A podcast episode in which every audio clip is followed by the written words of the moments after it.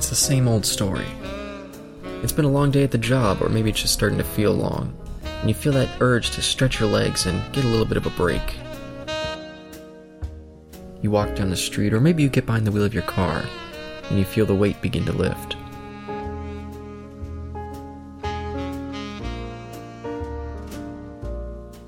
You walk through the doors, and the sound of the place starts to clear the air. You get a table, you order your drink, you listen to the sounds of the bar, and soak in the conversation.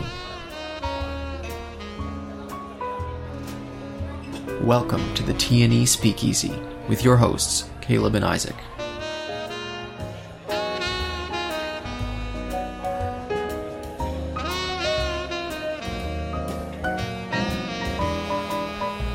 Listen in as they dive deeper into some more thoughts on Star Wars 1977.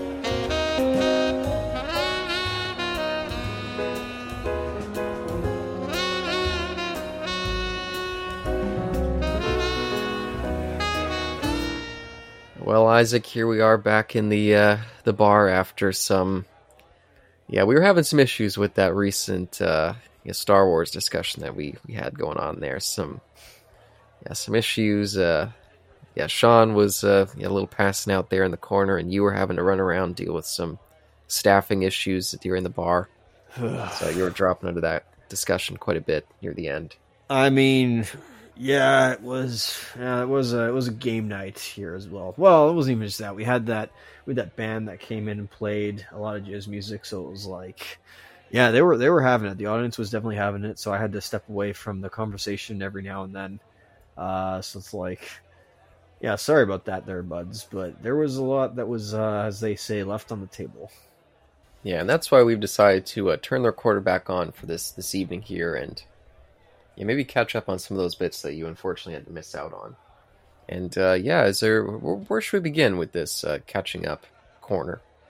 Well, um, I definitely missed and uh, did not get a chance to answer Steve's question about Princess Leia. That was uh, definitely one Hmm. that may uh, come to bite me in the in the bud later on in the future if I don't get it out there.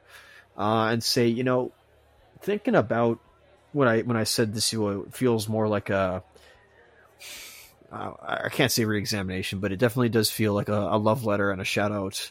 Um, with obviously many other references, but uh, Star Wars seventy seven is much more of a a a newer version of a you know movie serial or just a, a serial in general. Back in the like again, it is Flash Gordon, but in uh, 1977 and with many different um, influences with it instead. If Princess Leia is supposed to be like you know the female compatriot, whatever role they have in Flash Gordon and Buck Rogers, um, this one is a different version of them, and I guess one that's a little bit more. I hope this isn't a buzzword that Eric would prefer, but I guess a little more proactive. I mean, she's well, as I guess Carrie Fisher once said, she's a damsel in distress, but more of just a damsel, but she's in distress, as in like she's on the Death Star, but that doesn't necessarily mean she's helpless. Like, you know, one could say, oh, she's helpless, you know, in the trash compactor scene. And so is everybody else in there. Yeah, she wasn't just yeah a damsel waiting to be saved. She just needed her opportunity to uh, kick into action. Someone to get her out of her cage. She literally could not get literally out of her cage. Like, she was trapped as anybody else would be. So, like, yeah. So I think um, I won't say that she has the title of, you know, oh, one of the first, like, you know, uh, well written female characters. I think she's a. Do you think she's a well written character in this movie? Yeah, for for what she is, for a movie more about um, adventure and, and archetypes, I think that she fills out that role very well. Do I think that she's necessarily like a a great character or, or a super well um, fleshed out one? No, Uh, but for what this movie needs her to be, I think she serves out the role very well. Yeah, I agree. And yeah, it is interesting that he had her on this, uh, or Lucas had her on the sidelines in the end, just I guess being like the great choir with C3PO, where he's the one that makes all the dialogue and I don't know quips. We're just like you know he's he's actually I guess maybe it's a role people might see this nowadays, but they, they see it as a role of reverse where she's you know she would be the one like oh no Luke like please don't fail or something like that, but it's C three PO who's the one to speak out instead. Yeah, that's fair. And one of the things that I, I, I think I highlighted, I can't quite remember. I was a little bit drunk at the time, Oh, were you? dipping into my own supply. Uh, but yeah, C3PO, I mean, I was complaining and complaining about him during the, the prequels. But he really is a, a star standout in this original one. He's so funny. So many great lines, and him just bullying R2, kicking him. Uh, early on, when he like sends him like, "You go your way, I'm I'm going this way. I I, I can't stand you anymore." Uh, some of that stuff is just so fun, and it's too bad that they didn't know how to capture that vibe again later on. Because even into Empire, I feel like he starts becoming more annoying than than funny. They put him in a different direction, but we'll we'll discuss that for Yeah, Empire another time. Don't worry. Um, yeah, no, I, I kind of like the idea of if they found voices for these. do- Yeah, do you think by the end of this film everybody has a voice? Yeah, I think maybe maybe Chewie doesn't find his voice till Empire. That's that's the only one. Yeah, that's the only one who doesn't. Um, and you know what? That's okay. I, I accept it. And Yeah. maybe, maybe like not okay because you don't just want him to be the token like I guess co-pilot. Yeah, that's I think that's fair. Like, he doesn't have much to say, but like, I guess when he does, he's he's there. He's not he's not a walking carpet as as Princess Leia says. But yeah, no, I'm I'm trying to prevent myself. I'm not to worry about spoilers, but uh, I'm trying to stick to this film as its own and not you know um have the foreknowledge of what comes afterwards into it.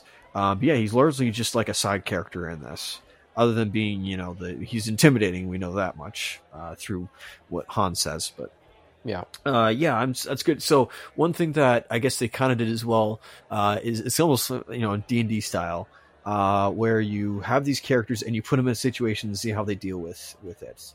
I don't know if it's fully uh, 100% like that when say like they're all in the trash compactor of like okay how do they how does everybody react but actually i think it makes sense because han's so like you know up front he's direct. So it's just like as soon as he lands in there it's like all right i'm blasting our way out of here. And all of a sudden you Yeah. just you know how it's magnetically sealed. And i always love that scene by the way. That was that was a great bit of comedy. In effect like and they don't honestly they never pull that move off again in like later like later episodes. With them all kind of isolated in one little spot trying to get out. not just that, but like a you never see something like as ridiculous as it is like a bolt ricocheting like off the walls. Like you never see that happen again. Yeah, that's fair. And you know, now that I think about it, when we, I mean, maybe this is again something to discuss with the the next two films, but in Empire and Return of the Jedi, so much of their plots are separated into different little pockets. Yep. So that's something to cherish about that original film is actually getting to see all the characters put together in a group and having to, to work together. Oh yeah. No, you're you're right there. Yeah, maybe, maybe that's something that I undersell in, in that original one. Yeah. But sorry, you go ahead. No, I, I you know I also was thinking about this as well. I love I love the fact that you know Hans is you know he, he's this cocky son of a gun. Uh, when we first meet him in Mos Eisley, the, the cantina, excuse me, and you know he you know when when the Empire shows up, yeah, he's out of there. Like makes sense, of course. He's not a coward or anything like that, but he's like, okay, I'm not dealing with these guys because he realizes, yeah, I can't like you know, I can't beat these guys at all, so I just got to run for Yeah. them, and that that sort of works for his in his favor and also doesn't because he's like, yeah, we're gonna outrun these Imperial slugs. That ends up on the Death Star, which I guess is just karmic justice or whatnot. Um, Yeah. but I do like the the whole like you know yeah almost a not deconstruction but kind of Han Solo eating his words of like brashfulness and cockiness when all of a sudden he's stuck on the Death Star and it's like how the hey do I get out of this situation? I kind of like that we I guess especially in the trash compactor scene where he almost like is risking his life. I think we've probably seen that this probably exists in other characters back in the serials that we've mentioned and other ones also where you you have that token you know brashful character but i i, I don't know i like not it's not deconstruction but i just i definitely like you know where he kind of where han kind of loses his tongue he kind of has to like you know eat his own words uh, in a way and you know where he's like he acts kind of swashbuckly where he's gonna go after those troopers and then ends up you know in a dead end with all of them together he's like okay can't do that because i also like that scene a lot where he's just running like a maniac and screaming at the top of his lungs like bum rush style Yeah, no, I, I always like that scene, and I'm I, again I'm so annoyed at the current versions because if you if you watch the 4K uh, version they have on Disney Plus, it looks so great. But when he runs down to the hall and you see all these awkwardly CGI'd in troopers in the back, and some of them are even shooting and it looks like they should be shooting the people in front of them. It's like, oh, you just you take out so much of the wind out of the, the sails of this great scene, just with that awkward stuff. Ugh. and it's you know it's it's weird also how much of a like how much humor is in this film uh especially that scene where he ru- bum rushes the troopers and then like ends up again i'm using the original version not the non-special Yeah, edition version uh where he just runs into a dead end and it's more of the troopers so it's like again somehow I don't know if that would be considered the ironic state we have. I don't know if it's you call it ironic, but just you know the current state of Disney films with their brand of humor. But I guess it's a different kind of. I don't know. Does that make sense? Where it's like, I mean, maybe that maybe this punchline is different than what we have nowadays, or how jokes land nowadays. I don't know. Does that make sense? Yeah, um, I think one of the things that ruined modern humor in, in movies, and, and don't get me wrong, every now and again there's good jokes in films, but Yeah, of course. I I I don't know if this is true. This is just the feeling that I get, um, especially when it comes to Marvel, and and Eric always says I I think erroneously that the brand of humor with the you know the quips as he says started with Guardians of the Galaxy. I don't. I every time he says that, I I always want to jump in and say that that's not true, but for whatever reason, it just the conversation never goes there. Uh, that started with Iron Man in 2008. That's true. And one of the things that defined that movie was the humor and the fact that so much of it was done in improv. And so in modern MCU, and I feel like Star Wars, they do some of this too. They have the scenes where they reserve for the this is going to be the humor scene. And they just let people improv and try to come up with stuff. They do in the MCU. And I always wondered if during those scenes, if they bring in comedians to help flesh out the improv. Eh, because it, it so much of the bad humor in movies feels like terrible stand-up comedian, just cheesy crap humor. And I always wonder if, if those people are on the set just ruining the, the vibe. I don't know if that's true. That's just my maybe that's my bias as someone who does not like stand-up comedians. Um, but that's that's what I think is, has damaged uh, humor in films so terribly. Yeah, not to keep going down this trail, but I guess in a way to, to defend Iron Man in a way, I think going back to it, I, I haven't seen it in a while. I think I saw it like a year or two ago. I like it a lot. Uh, Yes, I think the absolutely. improv works. I think that I think it's also just you know in large part due to Robert Downey Jr. Yes. being a good improv actor, Absolutely. uh, and that's the reason why because they weren't saying, "All right, here's like the ad libs, basically like Mad Libs, excuse me, like fill in the blank of like what your, you know, what what your joke is." This is Mhm. like on the set they're they're doing the script, and then all of a sudden, like you know, because of Downey Jr.'s like witty mind or whatever, he comes up with something, and then they played a game of telephone and realized, oh, this means that you know these movies have to be quippy. Yeah. No, you just have to have actors who are good at that. And allow actually allow the actors to act what and bring something to the table. What Robert Downey Jr. did with his character was he brought improv to the character.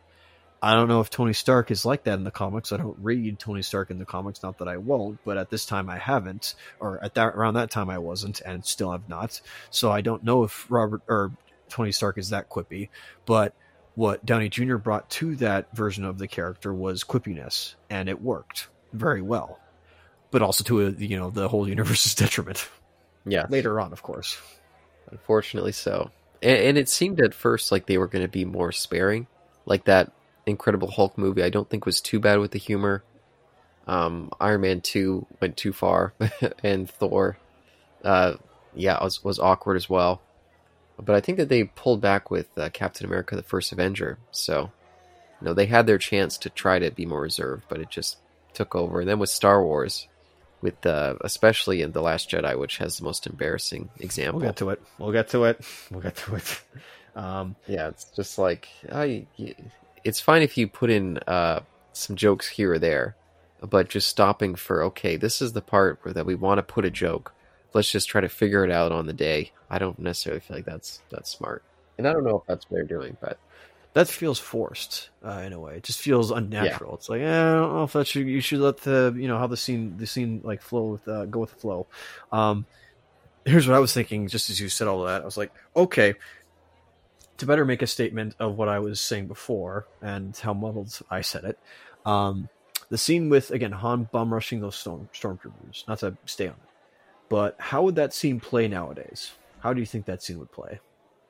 Um, I don't know. I, I mean, I guess if you in the wrong hands, they might end it with him as he's running back saying some stupid line. That's it. Or That's it. as he runs in and then sees them, he says some stupid line and then shoots. Like, oh man, I thought there'd be less guys or something like that. That's even more lame.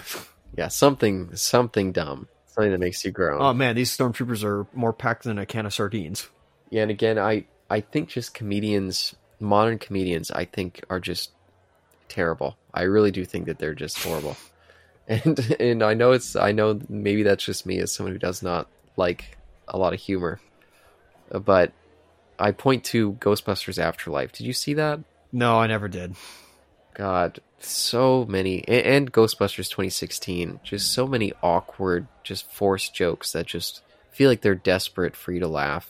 And then you go back and watch the original Ghostbusters, and it so much of it just feels so natural. Oh yeah, There's just different different styles of humor back then.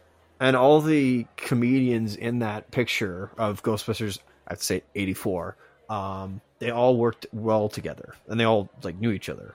Ernie Yeah. Hudson only being like the the newer guy, but like it, he still seemed to pick up, you know, on what everybody was doing as characters. So like, and, it, and he made it work.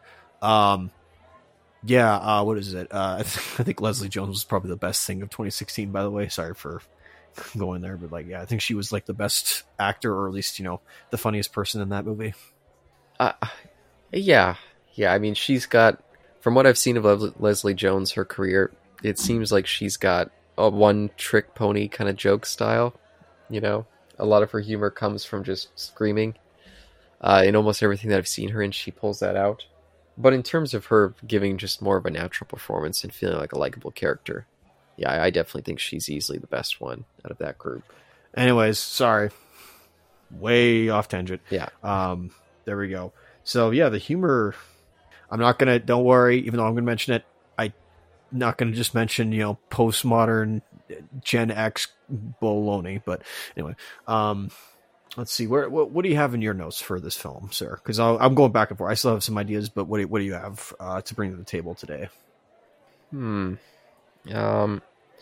Well, I I don't think we talked about it much during the discussion, but we definitely discussed it a little bit when we did the Hidden Fortress. But I love the way that Lucas played with the old school style of um, doing the wipes and kind of the fade outs. And one of my all time favorite ones, ever since I was a kid, I love this. Is I loved after the the uh, the Tusken Raiders had attacked, and poor C three PO was all I think he was cut in half and they like oh he's like oh just leave me sir like oh and they pick him up and they as they pick him up the uh that's the transition i always thought that was such a, a clever and fun uh, way to do a wipe i love that and so I, I just appreciate lucas if he's going to go back and be like I, i'm kind of making a throwback movie to go back to that more old school style of wipes and f- funny transitions i thought was a really a good way to make this thing stand out, especially in the 70s, where that stuff was already well passe. I always loved that part of Star Wars. Yeah, no, that was uh, that was very clever. I, I was yeah. You, as soon as you said, it, I was like, that is very clever, very subtle. Of just like you know, it goes with the motion itself. Yeah. yeah, I wish I wish we did that more. That's yeah, that's really good. Oh, I gotta yeah, that, that is really good. I like that. Yeah, so so yeah, just lots of fun and we didn't really talk about in the overall discussion how much this was Lucas being like cuz especially for kids who grew up with Star Wars, they may not think of the fact that when it came out, it was already playing with old conventions and was being a reference piece to, to stuff that was yeah, not the norm for how people were making films at that time. It's easy for kids who don't really have that context to miss it, but yeah, going back, it just it's a fun part of the movie that that I always that I appreciate more and more as I get older and experience older films more. And I assume that's why it was a success because it had for kids who had never seen all that stuff, it was brand new to them. For the adults in the audience who are watching it, it was a reference to that old stuff. Yeah, nostalgic for them. Yeah, no, that's cool. There you go. But in a different context, though, it was like, oh, it's like this, but uh, it's done this way, and I guess not better necessarily, but at least with a budget to it, or at least you know, uh, realized. Yeah, and a more modern sensibility of the effects, and yeah, no longer in black and white. so, and it's like giving a fresh coat of paint to an old uh, friend. And we've been trying to do that year after year after year since. Oh yes, to varying effects. Yeah, and I don't just mean with Star Wars, but just with like movies in general. Yeah, the nostalgia, the drug of nostalgia that they constantly feel the need to be like, "Oh, are you still hooked? Like, uh, get, get get your next hit here. Don't get it over there." Yeah, they're just the desperation for feeding on the particularly Gen X nostalgia. And me and Eric have had many debates about this because for, for whatever reason it works on him, and he's always like, "Ah, like you're just you, you, just you're too young to to get it at this point, but one day you'll get there." Uh, but uh, I especially when it comes to that stupid Ghostbusters Afterlife, we had our arguments there, and I think that thing was just desperate for Gen X nostalgia. Please remember that you love this franchise after that last movie. Uh, ignore all of our, our bad writing. Just please desperately uh, uh give us your affections. And maybe, maybe, that's just mean. I don't know. Yeah, who knows? And, and and the whole concept of the the requels, which Star Wars did as well, of the bringing back the old cast to uh, carry on to a new one, is very much that. Please remember that you loved us, and uh, yeah, join us on our new adventures. Yeah. Um, would you say that? I know this is a modern thing, but do you think that Star Wars seventy seven is an example of toxic nostalgia? Which uh, seventy seven? Yeah, seventy seven. I don't think so, because uh, no, no, I, I don't think so. I, I think it's a more innocent nostalgia. I think back then, because this is um, Francis Ford Coppola telling Lucas, like, what do you think could be like a mainstream hit? And I don't think it was Lucas just cravenly thinking like, oh, what worked in the past. I think it was more like, okay, like if I'm thinking of a mainstream thing, what would I want to see if I was like a kid just going to a theater? I think that's what Lucas was thinking when he was making this. And so that I think is more innocent than being like, okay, let's let's find something that people that we know that people loved and let's resurrect it and bring back the parts that they love while inserting all this new stuff and hope that it'll yeah m- make them uh, all show up and, and cry. And or just be like hey we got you. Here you remember this? Like it's it sort of has that but also doesn't. Yeah. Yeah by the way the more we keep talking the more i feel like uh, ghostbusters maybe is the natural place to go for our next uh, film franchise. I don't know with that new one coming. You definitely have some things to say about it. Yeah. Um, but uh, what was your next place that you wanted to go? I was going to ask you um, what you thought of uh, the. I guess the end. Like I, I kind of mentioned this before, but what the or in the you know first one we did not first one, um, but what we had just done. Uh, what you thought of Lucas's? This is his third film where you thought like you know how if you what you saw of THX and American Graffiti and this one. Yeah, a really interesting place for for him to go. He he had done a very small film to start, tried to expand out to a bigger cast, to uh, pretty well results for him. And and one of the things that's funny about Star Wars is I think when a lot of people think about it, they think of Lucas as this guy who was like a struggling like film student. Oh, he made his his small film THX and then you know, move to this bigger film. But American Graffiti was a big success, and he was kind of sitting on a, a, fair amount of cash for for a while there. And it was like, okay, if I'm going to make my next film, I want to make something that's going to be, you know, con- continuing to get bigger. Uh, but yeah, like like uh, Steve was mentioning with Richard Dreyfuss, he said that George Lucas was the only director they ever worked with who didn't want to direct, didn't like directing. And so coming into this project, maybe already having some reservations and then it being such a big disaster behind the scenes. It's hard to really know how much you can credit George himself for how this thing turned out because, like Eric also mentioned, like if you look at some of the behind the scenes stuff or know much about the original script ideas that he had, it seemed like this thing was just a big piece of chaos going on, and it was other people who would come in and kind of corral what he was doing. But yeah, I don't know. It, it's hard to really think how to credit this as his, his third film. Maybe because we know so much about the behind the scenes. Maybe with other directors, this kind of thing happens too. We just don't have it so extensively documented. I don't know. Is that a good answer? I, I'm not sure. Yeah, that's, that's no, I, I understand where you're coming from in that it is hard to say how much, you know, control he had, say, over like how much of involved he was with, you know, THX and then with uh, American Graffiti and then all of a sudden this one, because this one seemed to have gotten out of hand, hence why he made a lot of. This is the one that has the most extensive uses of special uh, edition recuts or edits, excuse me, and inserts. So yeah, where this is, does he get sole credit on this one? Uh, that's that's a good point. That's a that's up for contention because I think it's definitely like you know an entire team's work, like not a committee, yeah. but thankfully like everybody and their mother, especially his wife, of course, you know, who helped you know edit this thing together, uh, and Gary Kurtz as well as producer. I think definitely, and John Williams, of course, definitely should like share the success uh, with him in this because yeah, this is not this was not an easy task. Definitely a Herculean task for many of people, and he was just a he was just the guy to kind of direct everybody towards the goal. Yeah. But I guess yeah, any any like I guess repeating images or themes that you picked up from THX and American Graffiti that kind of found their way into um, Star, Star Wars or even symbolism as well. Oh yeah, uh, definitely. When it comes to, I I never th- thought to connect the fact that so many of the uh, stormtroopers all just have numbers as names.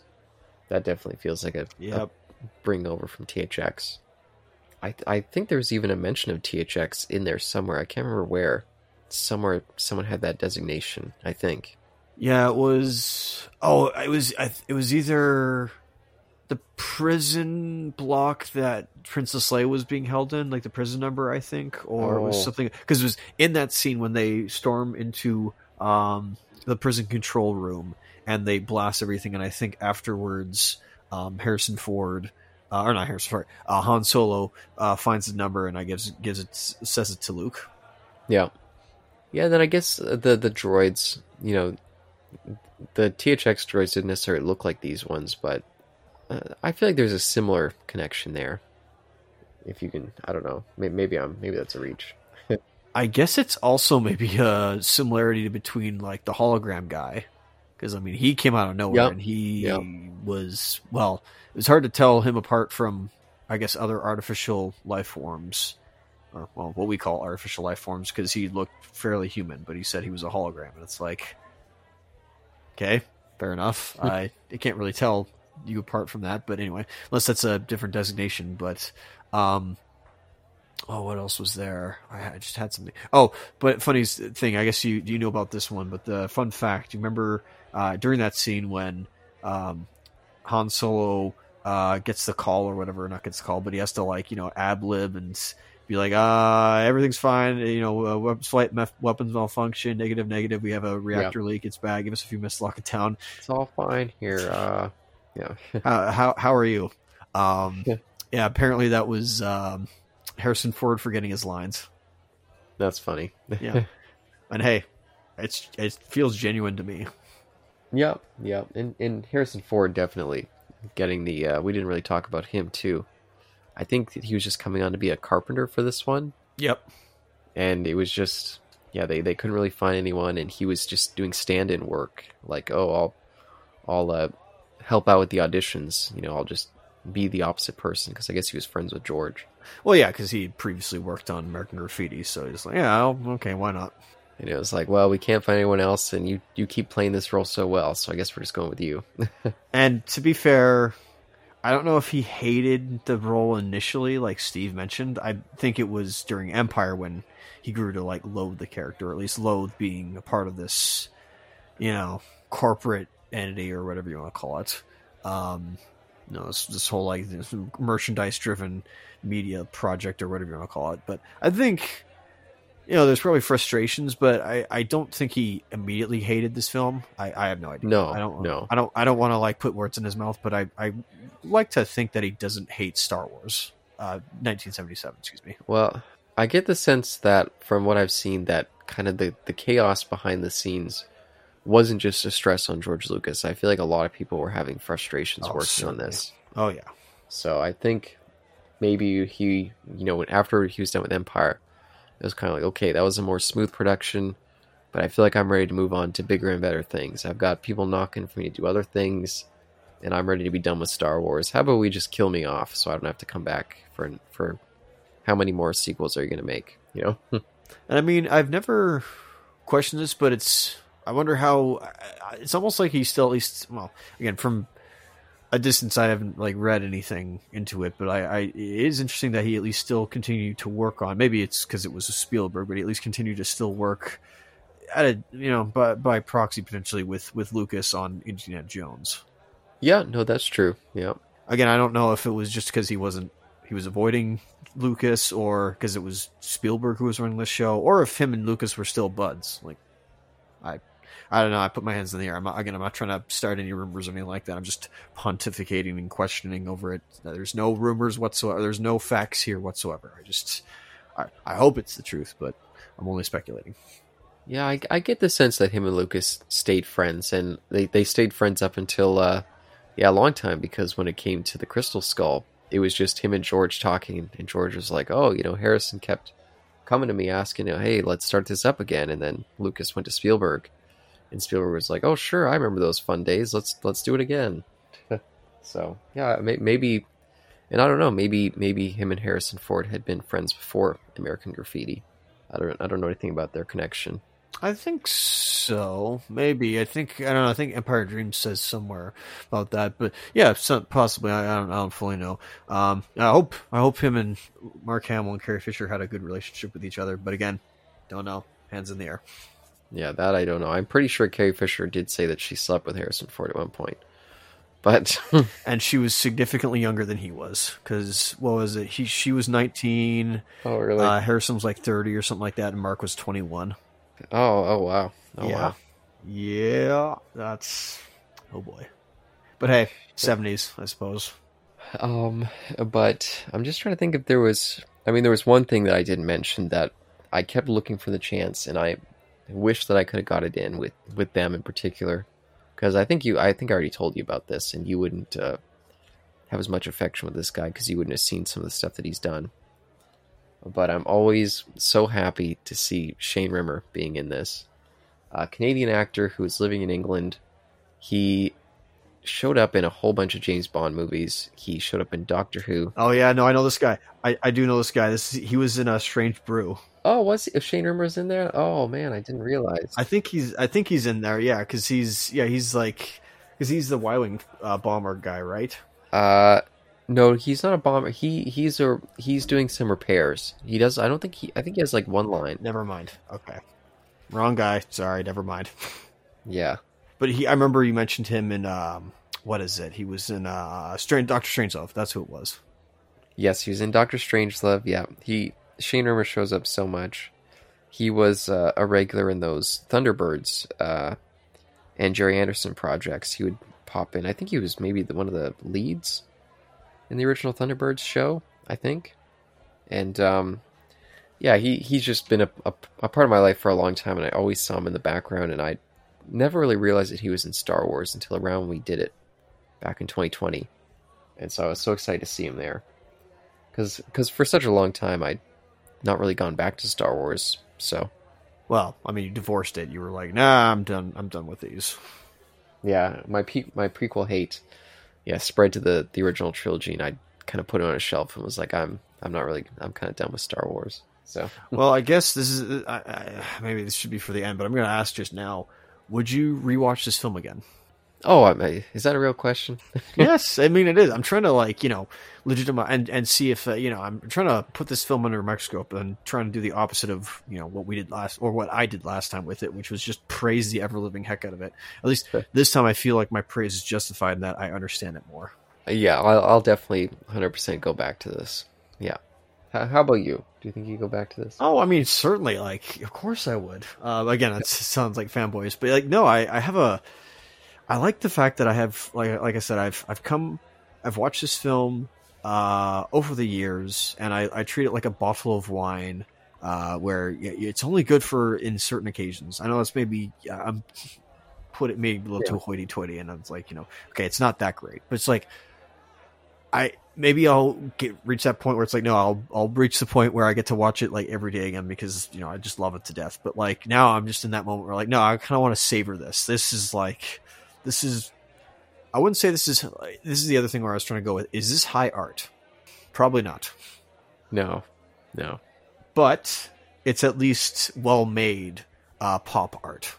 Yeah, and I guess I'll mention this. This is kind of funny timing. After we finished our discussion of Star Wars 77, I went on to uh, Facebook, and one of the pages that I follow is the Now Playing Podcast listener uh, group. And someone had just made uh, a comment they'd made it maybe like 20 minutes before I saw it. And their their thing was it was like uh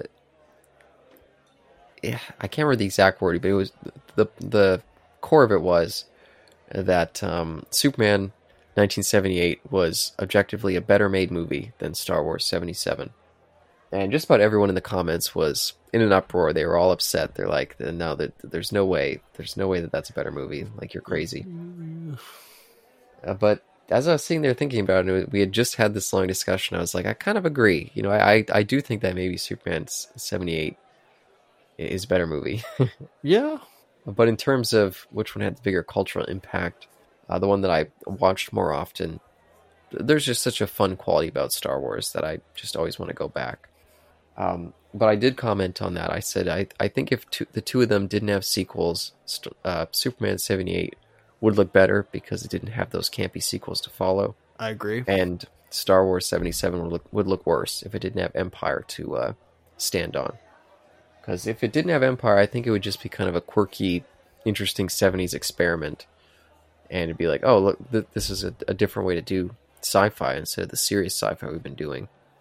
And it would still have its influence, but Empire is such a, a great movie, so much better than the original that it, it makes the original better retroactively, I think. I don't know if you agree, but.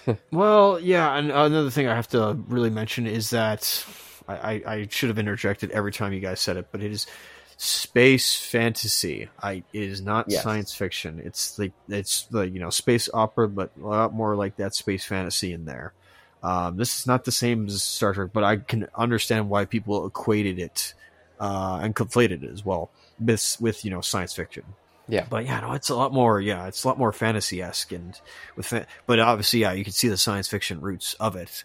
Um, but yeah, there's that mix with the fact that you have the force in there. Uh, my my whole goal, my whole objective in this entire discussion, I don't know if I've done a good job of it, is saying, uh, does this film hold up? Like, yeah, regardless of criticism, like, can this film stand up nowadays as at least a good film? And you know, one that's, or is it just a? Has it always been a bad film? And you know, we've all just been living a lie our entire lives. no, uh, I think it holds up about eighty five percent as a as a quality movie. I've never thought that the original Star Wars was a great movie. I think I may be just in a different camp than other people. Uh, like we discussed, I thought that the pacing is a little bit, yeah, just not quite right. And Vader, we we actually didn't discuss this, but Vader, we didn't, does not. I, I think is a better villain because of Empire. If if this movie just was only what it is, he'd be kind of just a guy in a suit. He'd be almost generic. And There'd be some flourishes that'd be like, oh, th- there's hidden depths here that would make him interesting. But if they were never explored, it'd just be like, yeah, but those are just flourishes on a suit. There's there's not much more there. So uh, everything becomes better after the Empire Strikes Back. Fills out this world so dramatically and so beautifully that it makes this thing. Every time you go back, you can't help but bring in those informed views from Empire, and it strengthens it. Yeah, the more you think it, the more you say, the more yeah, you're correct. Where this is an entirely different character altogether uh, than because yeah, and in Empire, again, not to go to do that, obviously, but he's very reserved. At least he's a lot more, I guess, cold. I mean, not that he wasn't cold in this one, but he's a lot more. Yeah, I, I not laid back is not the word, but he's different. Yeah, he he's got a he's got a weight on him. He he's he's even though we don't fully realize, I mean, we do by the end of the movie realize that he is a little bit torn in his way. In the original Star Wars, I I, I don't think he really has that much of a character. He's eh, he's a he's muscle with this kind of spiritual side that's not explored. It's just kind of told to you in dialogue. He holds on to this old religion, but it's not really told. In his conflict with Obi Wan, is really not not developed much. It's more developed on the side of Obi Wan, but we don't really get a sense of what that meeting means to him at all. Not until Empire. So, well, I mean, I guess for the film itself, maybe because we know we know Darth Vader's name from when Princess Leia utters it to him when she first sees him. Yeah, that's how we inter- get introduced, and that makes sense because it's like ah, Darth Vader, I know who you are. Um, that's why she would say it. It doesn't feel forced or out of context or just no awkward. Um, but then, so so we get a face there, and it just seems like yeah, he's just that henchman that you would see, you know, like the the Dark Knight, basically the the Black Knight. Uh, in in again the, the serials or something like that, just like you, uh, uh the the heavy, mm-hmm or whatnot, the face of uh, a man who uh, is an obstacle for our heroes to face. Uh, literally, physically, he would be. We, we see how like physical he is, and uh, like he literally strangles a guy to death. And the other thing is, I don't know if there there by this point there's no robotic limbs. Yeah. So for all intents and purposes, yeah, he's just we don't know he's singed. We I, like I don't think he's singed under that mask, but definitely means something to wear that. But when Obi Wan tells Luke about the lightsaber and you know how did my father die? Um, regardless of you know the brilliance that we do in Empire of merging those two characters together, um, even Alec Guinness's performance I think still sells me that lie. Maybe you could say otherwise, but again that's for later on. Um, but I think at least gives some weight to Darth Vader and shows that he is at least somebody. Like he actually had a hand. Like there is backstory to him, and I see your point in saying that he has more of a significant presence for Obi Wan's character than his own identity. But knowing that he was like this man who betrayed the Jedi Order, that at least I think gives there, there's something there. I think there's at least maybe something to grasp onto. Yeah, and it adds it adds a little bit of extra yeah pathos to this this great image. Like when we first see him, he's got such an imposing presence and all the strangling of his his own men. Like he's just it's almost like he's uh, in a different league than his other people. Oh, certainly. Except for the Grand Moff. So in that way, he does have a strong screen presence. It's just without Empire, there isn't a strong character presence. I don't think that's true. No, that's and he's a lot. Yeah, he's a lot more. Like I, I mentioned this already, but he's a lot more shouty as well. Um, like you are part of the Rebel Alliance and a traitor, take her away. And he's like, very loud and demanding. But again, different, like early stages, I guess, with this. So you are right in that sense. By the way, I also want to just say this: whether Luke was, this is just towards Blue Harvest. I know um, Steve was, you know, harping on that, and the the whole joke where uh, was it when when they're doing the training droid scene, which I love that scene as well, uh, with the explanation of the Force, uh, where Luke goes like, you know, he gets you know shot at by the remote, and he's you know, uh, he goes like, oh, you don't to Han Solo, oh, you don't believe in the Force, and then Blue Harvest, the joke is, you mean that thing you literally found out about thirty minutes ago or something like that, and then I realized, okay, maybe Luke's just indoctrinated or something like that, or at least you know, seeing is believing, but when he realized that you know, Obi Wan was able to, you know, use the Jedi mind trick on the stormtroopers. Maybe, yeah, okay, maybe that's a little bit of uh like a stretch to say, but like that's where I think he's like, oh, it exists.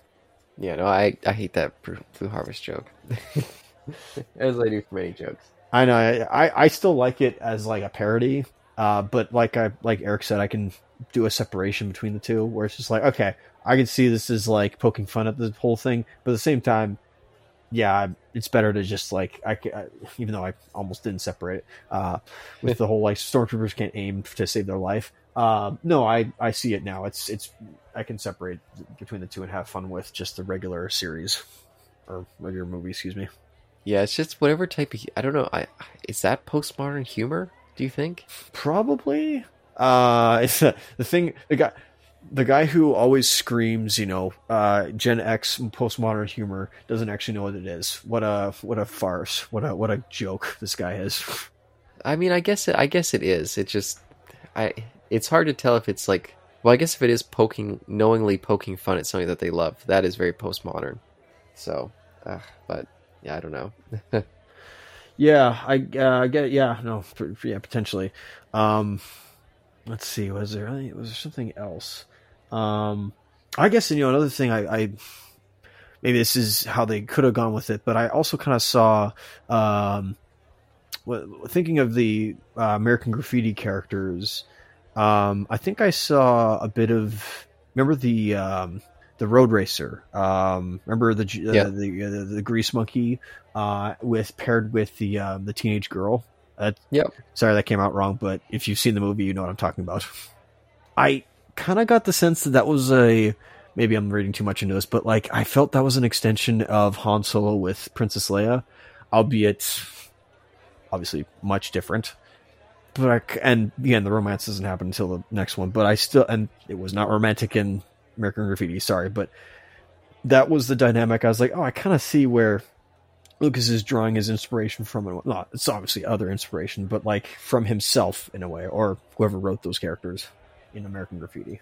I can I can definitely see some comparison there, and and a lot of the. Uh, I wondered if some of the uh, the ending with them doing their fighter pilot stuff is feeding on some of the race element too. So you got to race to the to the goal right in time, and some of the stuff with the speeder, I guess, in Mos Eisley as well. I guess you could maybe he was bringing in some of his old school uh, love of cars. Oh, I mean, like I said, there was that joke. I think, or maybe there was like a recurring gag or Easter egg where uh, during the scene where Obi Wan's turning off the tractor beam, the two stormtroopers go like, "So you heard about the new T16s?" So it's like yeah. bringing bringing in that kind of like you know I guess car culture. So it's like, hey, and these guys have some, um, they have they have some uh, credit to them, or they have some uh, character to them. Excuse me, or at least not character, but you know whatever. It's like some like part of like oh they they're not just mindless or something like that. Oh, but I forgot it was uh, yeah George Lucas wrote it with Gloria Katz and Willard Huyck, or as I like to say, uh, Willard uh, High Duck, or uh, as I sometimes call him, Mallard High Duck. That's just stupid. I don't know why I say that. Is it because they uh, wrote like they helped yes. him write. Oh golly, they were the they were the the the, the dream team behind Howard the Duck. Those two there, and Willard uh, Huyck directed Howard the Duck. So yeah, I call him Mallard High Duck. Stupid, stupid. I don't know why. well, it's it's weird though because they kind of you know struck a gold with American Graffiti, at least for you. Well, I wasn't one of the ones saying that uh, American Graffiti was gold. That was you and uh, Eric. Oh, sorry. Okay, that's that's fair. I said for a, a movie in a genre that I don't really like, I found lots of things to like. Okay, but overall, it's yeah, not not a particular favorite. Sorry, there was me conflating facts again. But I, I just do I do think it's hilarious that yeah they those two were really the two that were the driving force behind Howard the Duck, and yeah, drastic fall off only uh, like 10 years later. Interesting. I wonder if Ron Howard's character, pardon me, I forgot their names in the in the film, but from American Graffiti, I wonder if there was any if if they brought his character into Luke Skywalker. Obviously, he's a definitely written character, but just like I wonder if there's some aspects of him similar into you know Luke Skywalker's uh, character, uh, just with that youthful energy or you know the youth of the time although it was the 60s youth, not so much the uh, 70s youth. Very different at the different periods. Uh, uh nothing that I can see, uh, but okay. Grasping at straws, got it. Could be. oh, by the way, all my notes are done, so I don't know. I don't know if you have anywhere else to go. I kind of figured. Oh, by the way, uh, another thing I was always confused by, but upon I guess rewatching it in subtitles, um, again two, two stormtroopers that Obi Wan's uh, you know while he's turning the tractor beam off, uh, he goes or they go, uh, what was that? after he you know kind of force pushes something or, or whatever. Uh, they go, "Hey, what was that? Maybe it's another drill." I always heard it as maybe it's another girl. Oh, oh, that's interesting. Yeah, That's that's uh, just maybe the way the guy said girl and or drill. Excuse me. It sounded like girl to me, like it was muffled in the uh, in the suit. I I don't know, but I was always like, "Did you seriously just say that?" yeah. Maybe now we are grasping for the straws. Maybe we should start, uh, yeah, winding it down. Let, Yeah, fair enough. Yeah. I don't want to end it on that. I yeah, I don't want to keep obviously going and start grasping, but you know, yeah, it's um, and I guess you know R two D two he played the long game. Like he, Oh no. talk, no, just just thinking about it, it's just like wow, R two, like he's a he's a scheming little son of a gun, isn't he? Like, um, somehow he had it so that he got all the way to the princess still. Like he ended up back with the princess, but then onto Alderaan, or sorry, uh, on Yavin. Um, quite the long game he played. Quite quite the uh, series of fortunate events for that that little droid. Yeah, I guess especially if you factor in the uh, the prequels. But yeah, I guess we don't do that. We're not going there. We're not going there. We're not going there. We're not doing that. No, thank you, sir. But anyway, okay, yeah, I th- I'm I'm good for now. Uh, I just uh, uh, really what I wanted to do uh, with this series when I was thinking about it for I may have been exaggerating when it came to like you know keeping me up at night, but it definitely had me thinking you know day you know days and nights, not sleepless, but just like yeah, it was it was thought to me as like what am I gonna say, as Sean it's alluded to like what are what are we gonna say that has not been said already. And the thing I could only think of was, well, not criticizing, but definitely, yeah, well, criticism's not a bad thing necessarily, not negatively looking at, but just like, does this film still work? And you know, despite all the hype and cultish behavior by some people, me included, uh, have behind it, Rev- reverence, excuse me, it has. Yeah, and I think I, I think it definitely still works. Yeah, it's definitely not the best of the Star Wars franchise. I I certainly don't think so. I think it's pretty clearly Empire. um, uh, but just as a movie to, to take off the shelf every now and again and enjoy, I think there's definitely still a lot there to hold on to. Yeah, for like his third attempt at this, as chaotic as it was, and again, asterisks, maybe not just his sole like sole credit to this whole thing, but darn, just to like you know create a project like this and how big it was, it's fantastic. Like just a miracle that it was made, and you know the the uh, all the accolades it got from it, and you know legacy. Like not going into what Steve had you know like gushed over, but just like yeah, that's what that's what makes this film so like you know astounding or at least surprising. Just like wow, like from all from this like a whole universe is made and our you know whole Yeah. franchise and media was pretty much created. But as for the film itself, sorry, you know, get ahead of myself. Yeah, I can definitely see.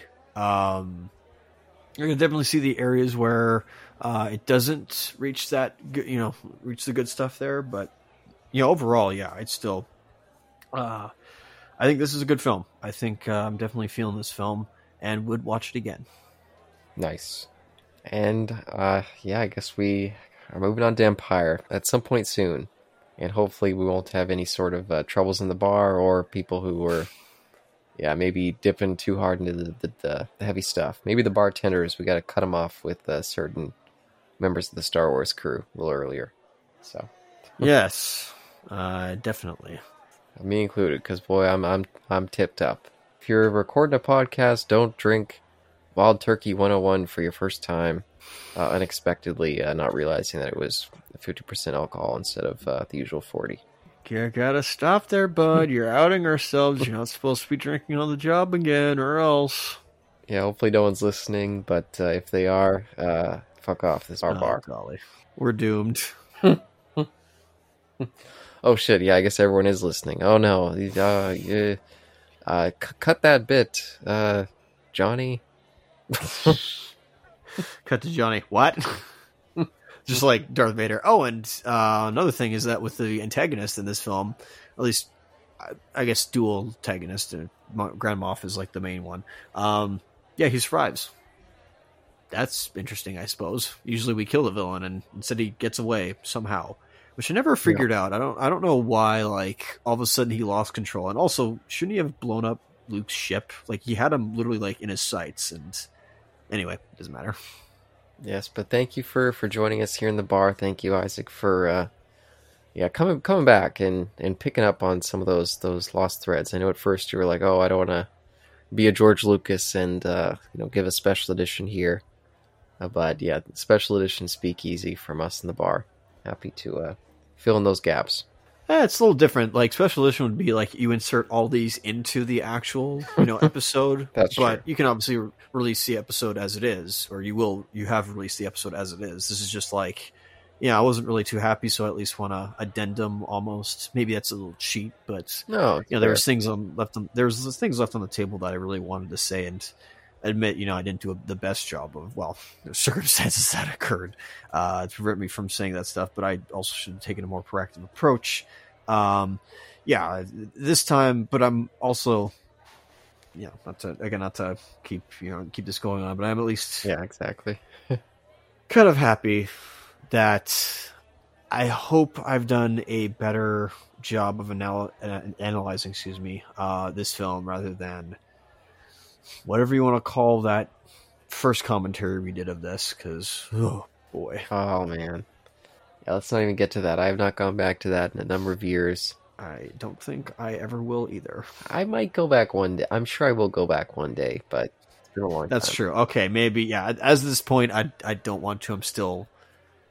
I still don't want to open up that, that pickle jar of what's in there. It's like uh, I'm just gonna you know push it back to this. Keep it. I, I, every time you know I, I pull out you know a drink for one of the customers, I always see that pickle jar back there, and I'm like, nope, not today.